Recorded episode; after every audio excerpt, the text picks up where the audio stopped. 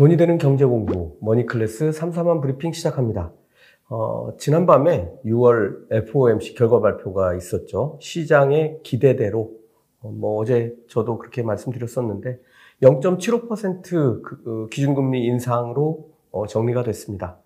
다음 달에도 0.75% 금리 인상을 파월 의장이 열어두기는 했지만 이렇게 말을 했습니다. 0.75% 인상이 흔한 조치가 될 것으로 기대하지 않는다. 어, 이런 파월의 발언이 나오자 시장은 급속하게 상승으로 바뀌어 버렸습니다. 어제 장중에 그 지수를 보신 분들은 아시겠지만 이건 널뛰기도 어울리지 않는 뭐 그런 상황들이 뭐 밤새 계속됐습니다. 제가 보기에 역시 파월은 비둘기 파입니다. 아, 절대 매가 될 수 없는 비둘기파인데 뭐 매 흉내를 열심히 내고 있습니다 지금. 아, 그런데 어, 저는 이 파월의 0.75% 금리 인상이 흔한 조치가 될 것으로 기대하지 않는다. 어, 이 말에 대해서 7월에 0.75%가 아니라 0.5%를 올린다는 쪽으로 해석되는 게 너무너무 신기합니다. 어, 저는 반대로 들리거든요. 음, 저는 아마도 6월에 여러 가지 인플레이션 지표들이 7월에 바, 어, 발표되면 인플레이션이 하나도 잡히지 않아서 7월에는 다시 0.75% 금리 인상의 명분이 될 걸로 봅니다. 어쨌든 이건 두고 봐야죠. 뭐 미래는 알 수 없는 일이니까요. 어제 주가 상승에 관해서 여러 가지 해석이 있었지만 뭐 거의 공통적인 건 불확실성의 해소가 시장을 끌어올렸다. 이게 대표적인데요. 이것도 정말 이해가 안 됩니다. 어, 이미 시장이 0.75% 올리게 될 것을 다 알고 있었으면서 뭐 불확실성 해소라는 이유를 붙이는지 아마 저는 죽는 날까지도 이해하지 못할 것 같습니다. 어, 중요한 건 어제 상승했다는 게 아니라 이게 오늘과 내일로 이어질 수 있는지를 봐야 한다는 겁니다. 제가 올해 가장 많이 한 말이 일희일비할 상황이 아니다 이거였는데요. 어, 오늘과 내일은 경계심을 더 끌어올려야 합니다.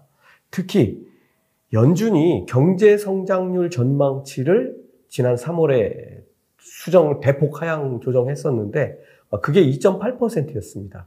근데 이거를 다시 1.7%로 어, 다시 대폭 하향 조정했다는 것도 중요한 포인트입니다. 놓치고 있는 거죠. 이 수치 1.7%는 뭐 침체까지는 아니라고 해도 급속한 경기 둔화를 수치로 지금 연준이 계속 얘기하고 있다는 걸 어, 반영하는 거죠. 실제로 어, 한 기자가 일부러 침체를 만들어서 인플레이션을 잡으려는 거 아니냐 이런 질문을 했습니다. 어, 파월 의장은 뭐라고 했을까요? 그렇다라고 할 수는 없죠. 큰일 나죠. 그러니까 절대 아니다 이렇게 어, 얘기는 했지만 결과는 그렇게 될 것으로 연준도 판단하고 있다라는 게 저런 수치로 드러나고 있습니다. 그리고 FOMC 이전에 어, 이건 중요한 건데 어제 제가 말씀을 드리려다가 혹시 투자하시는데 방향이 헷갈릴까봐 말씀을 못 드렸는데 FOMC 이전 짧은 며칠 동안에 정말 이례적으로 많은 양의 주식을 팔아치웠습니다. 이걸 꼭 기억해 두시기 바랍니다. 어, 이렇게 이제 금리가 오르면서 미국 상단 금리는 이제 1.75%가 됐습니다.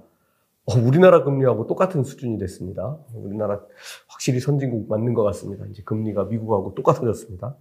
어, 근데 이제 점도표를 보면 연말에는 미국이 3.4%까지 금리를 올릴 것, 어, 이라는 것 또한 이제 어, 알수 있었는데요. 이것은 연말 금리가 0.25%씩 올라가니까 어, 3.5%가 된다는 뜻으로 해석할 수 있고 앞으로 남은 7월, 9월, 11월, 12월 네 번의 FOMC에서 1.75%를 올려야 3.5%에 도달할 수 있는 그런 수치입니다. 어, 이거 머리를 팍 돌려보면 어, 0.5%세 번에 0.25%한 번 올리면 되는 수치죠. 어, 이렇게 될 수도 있고 뭐 엄청난 수치입니다. 7월에 0.75%를 한 번 올리게 되면 남은 세 번에서 0.5%한 번, 0.25%두 번을 올리겠다는 게 연준의 생각인 것 같습니다. 어, 그런데 이제 7월 얘기는 할 수가 없으니까 어제 대충 넘어갔습니다. 어, FOMC의 시장에 이제 눈이 전부 쏠려 있다 보니까 이제 또 놓치는 게 생기죠. 어, 이걸 잘 봐야 된다고 제가 맨날 말씀드리는데요. 그 중 하나는 미국의 5월 소매 판매입니다. 소매 판매가 전월보다 0.3% 줄어들었습니다. 3월에는 0.5% 증가했고 4월에는 0.9% 증가했는데 이것과 비교해 보면 소매 판매가 줄어들었다는 말은 지금 인플레이션과 금리 인상 때문에 지갑이 닫히고 있다는 걸 알 수 있습니다. 올라가는 이자도 머리 아픈 데다 가격마저 올라서 돈을 뭐 어떻게 쓸 방법이 없는 거죠.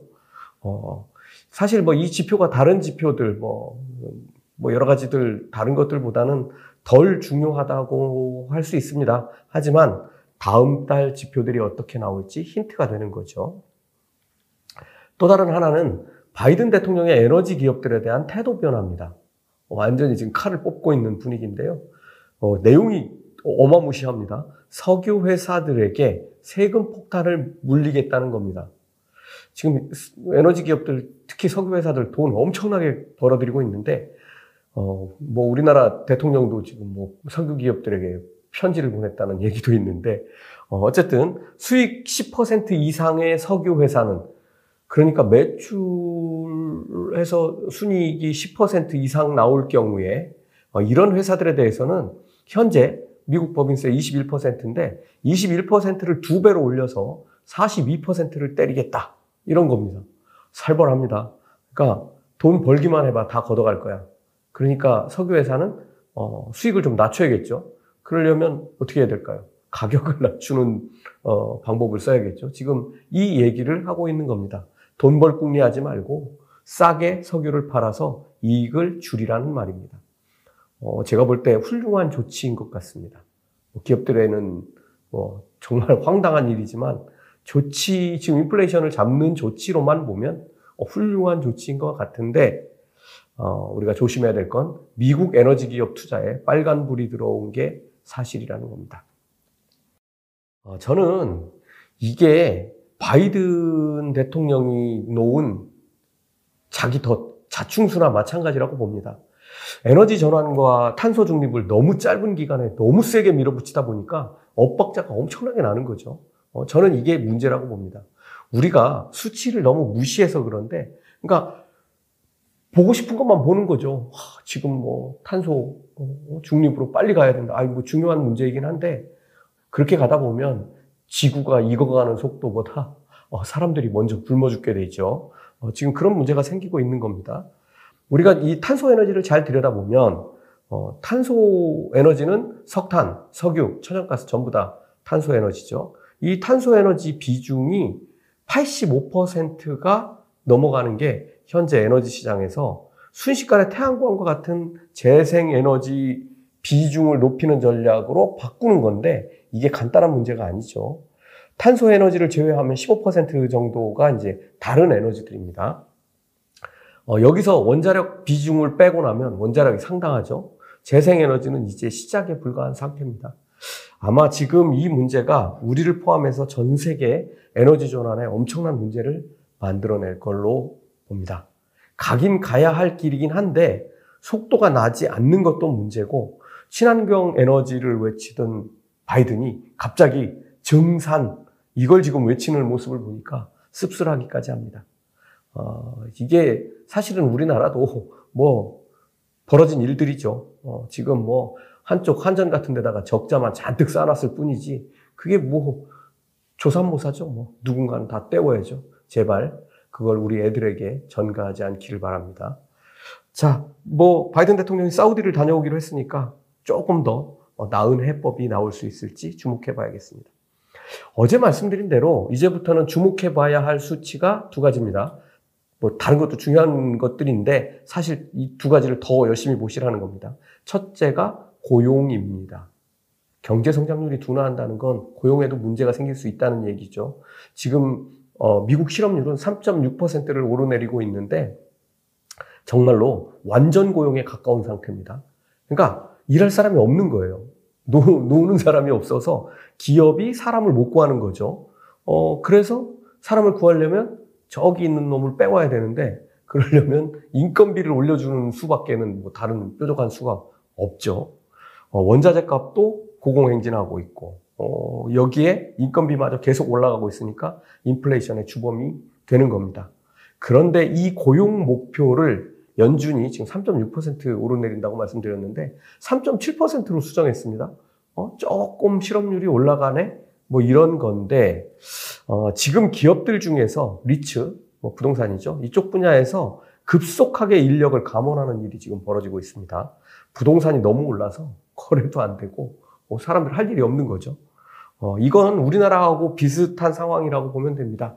우리나라 부동산 가보면 어떤 일이 벌어졌는지 뭐 저는 안 가봐서 모르겠는데 뻔하죠 뭐 거래가 없으니까 뭐 할 일이 별로 없어서 그냥 사무실 지키고 어, 있는 분들이 많을 것 같습니다. 어, 이집 저집 보러 다녀야 되는데 잘 안 되는 거죠. 그런데 이게 소비 둔화와 맞물리게 되면 인력 감축이 여기저기서 벌어질 가능성이 커진다는 겁니다. 아까 소매 판매 말씀드렸죠. 고용이 나빠지는 건 순식간입니다. 이거 고용 진짜 사태가 벌어진 게 언제였냐면 2020년 팬데믹 선언하고 나서 뭐 그냥 다 순식간에 다 해고하고 뭐, 뭐 해고 안 돼봐야 재택으로 가고 뭐 반으로 나눠 근무하고 한번 2년여 전의 기억을 떠올려 보시면 될 것 같습니다. 어, 아마도 고용과 관련된 지표가 두어 번 망가지고 나면 주식시장은 난리가 날 수 있습니다. 이게 지금까지 우리가 우려하던 스태그플레이션의 모습입니다. 어, 다른 하나는 금리 인상이 이제 마무리됐으니까 미국 국채 금리가 어디로 가는지 봐야 합니다. 0.75%나 어, 금리를 올렸고 연말 목표 금리로 또 나온 상태니까 2년물은 그걸 뭐 그대로 정책 금리를 다 반영하면서 계속 가게 될 겁니다. 근데 이제 시중 금리라고 할 수 있는 10년물 금리가 있죠. 이건 어떻게 될지 아직 저도 잘 모르겠습니다. 어제는 미리 선반영됐던 금리가 기준금리를 발표하면서 2% 어, 정도 내려왔습니다. 그러니까 전체 지금 있는 3%대 금리에서 약 2% 정도가 빠졌다는 거죠. 그래서 지금 3.2%와 3.3%대를 유지하고 있습니다. 격차도 뭐 거의 0.9에서 0.09에서 0.1% 정도를 간격을 유지하고 있습니다. 어, 2년물 같은 경우는 기준금리가 한 번 밀어 올렸죠. 그래서 밑으로 쭉 빠지는 건 불가능합니다. 어, 그런데 지금 3.3%를 기록하고 있는 10년물은 어떻게 될지 모릅니다. 어, 장단기 금리 역전이 벌어질 수도 있고 올라가게 되면 너무 오르는 게 또 문제가 되겠죠. 이게 지금 3%가 아니라 3.3%니까 어, 지금 3% 위로 올라온 지 한참 됐습니다. 어, 근데 지금 FOMC나 이런 게, 이런 데 시, 시선이 다 가 있고, 실질적으로 FOMC가 끝나야 뭐 이런 것들도 정리가 되니까 시장이 조금 무덤덤했는데, 어, 이게 지난번에 한번 폭락하는 걸 경험을 해보셨죠. 어, 이게 지금 3.3%인데, 어, 이건 밑으로 내려와도 문제, 위로 올라가도 문제인 지금 상태에 빠지게 됩니다. 어, 이렇게 되면 주식 다 팔아치우는 일이 벌어진다는 겁니다. 지금은 주시하면서 살얼음판을 걷는 마음으로 살펴봐야 합니다. 어, 어젯밤은 정말 제가 보기에는 음, 모든 것들을 내 마음대로 해석하면서 어, 서로 쳐다보면서 웃는 어, 그런 시장을 봤는데요. 어, 오늘은 다른 상황이 전개돼서 급반전할 가능성도 완전히 배제할 수 없습니다. 어, 제가 볼 때 똑똑한 많은 전문가들이 이 부분을 다 지적을 하고 있는데요. 어, 조금 저도 우려스럽습니다. 어, 지금 금리를 지금 왕창 올리니까 시장은 이렇게 반응한 겁니다. 연준이 드디어 나서는구나. 인플레를 잡으러. 어, 뭐 또, 근데 이렇게 된다고 해서 인플레이션을 잡는, 뭐 그렇게 되리라는 법도 없습니다. 어, 우크라이나 전쟁도 그대로고 중국의 봉쇄도 다시 복잡하게 꼬여가고 있습니다. 이 두 가지 중요한 인플레이션 변수에 바이든 대통령이나 파월 의장이 할 게 뭐 사실은 뭐 금리 인상, 그 다음에 석유 회사 어 뭐 이렇게 조이기 뭐 이런 정도 외에는 별로 할 게 없다는 게 문제입니다. 자이언트 스텝으로 금리를 올렸는데 다음 달에 인플레이션 수치가 훅 꺾이지 않고 그대로 비슷하게 있다면 무슨 일이 벌어질까요? 저는 적어도 다음 달엔 이렇게 될 가능성이 크다고 봅니다. 6월의 절반이 지금 이미 지났습니다. 지난달보다 유가도 이번 달에 많이 올랐고 미국의 수입 물가도 올랐다고 어제 어, 열심히 어, 설명을 하더라고요. 어, 이거 한번 잘 보시고요. 지금 그게 실제로 뭐 생산자 물가든 소비자 물가든 이런 데 반영되는 그런 시간을 지금 보내고 있고 어, 남은 시간은 2주밖에 없습니다. 어, 파월 의장은 지난밤 금리 인상이 경기 침체를 불러오지 않을 것이라고 계속 강조했습니다. 경제가 경착륙하지 않을 것이라는 건데요. 어, 그런데 경제 성장률은 매번 대폭 하향 조정하는지 저는 앞뒤가 안 맞는 소리를 하고 있다고 생각합니다. 어, 더구나 1%대 성장은 뭔가 좀 이상한 수치죠. 어, 그런데 여러분들 그 기억하시겠지만 1분기 미국 경제 성장률은 마이너스 1.4%였다는 걸 고려해 보면 아 이거 참 네, 갑갑한 그런 수치, 뭐 잘 이해가 안 되는 수치, 뭐 이렇게 저는 봅니다. 어, 글로벌 스트래티지 대표이사는 연준의 금리 인상과 태도에 대해서 이렇게 말했습니다. 미국 경제가 연착륙할 가능성이 다 사라졌다. 경착륙한다는 얘기죠. 여기에 크레딧 스위스는 2분기 대형 기술주의 실적이 매우 안 좋아질 것이다. 어, 이렇게 경고를 한 상태입니다. 7월이 되면 이제 FOMC도 대기하고 있지만 2분기 어, 실적 발표가 또 대기하고 있죠. 어, 뭐 오늘 시장에 관한 건 이 정도로 설명드리고 어, 내일에 관해서 말씀드리겠습니다. 내일은 어, 여러분들 아마 아시는 분 엄청 많으실 텐데요. 우리에게 명의로 친숙한 최사묵 정신과 의사 선생님을 좀 모시고 투자하면서 멘탈을 어떻게 관리해야 하는지, 어, 돈을 버는 마음가짐은 어떤 것인지, 이런 걸 좀 배워보는 시간을 가지려고 합니다. 어, 사실 이게 무지무지 중요한 겁니다. 어, 저는 여러분들 보시기에 어떨지 모르지만 저는 스스로 무척 강심장이다. 진짜 꿈쩍반하는 강심장이다. 아주 냉혹할 정도로 강심장이다. 어, 나는 문제가 없을 거야. 이런 마음으로 인터뷰를 시작했는데요. 아, 제가 깨달은 건 역시 인간은 문제 투성이구나. 아, 이렇게 배우게 됐습니다. 어, 총 3부로 제작했고, 어, 또 다른 콘텐츠에 비해서는 상당히 긴 시간 동안 어, 여러분들하고 어, 공감하는 그런 시간을 음, 가져볼 수 있을 거로 기대되는데요. 저도 푹 빠져들어가지고, 어, 뭐, 한번 보시면 아시겠지만, 어, 제가 정신을 못 차리는 걸 보시게 될 겁니다.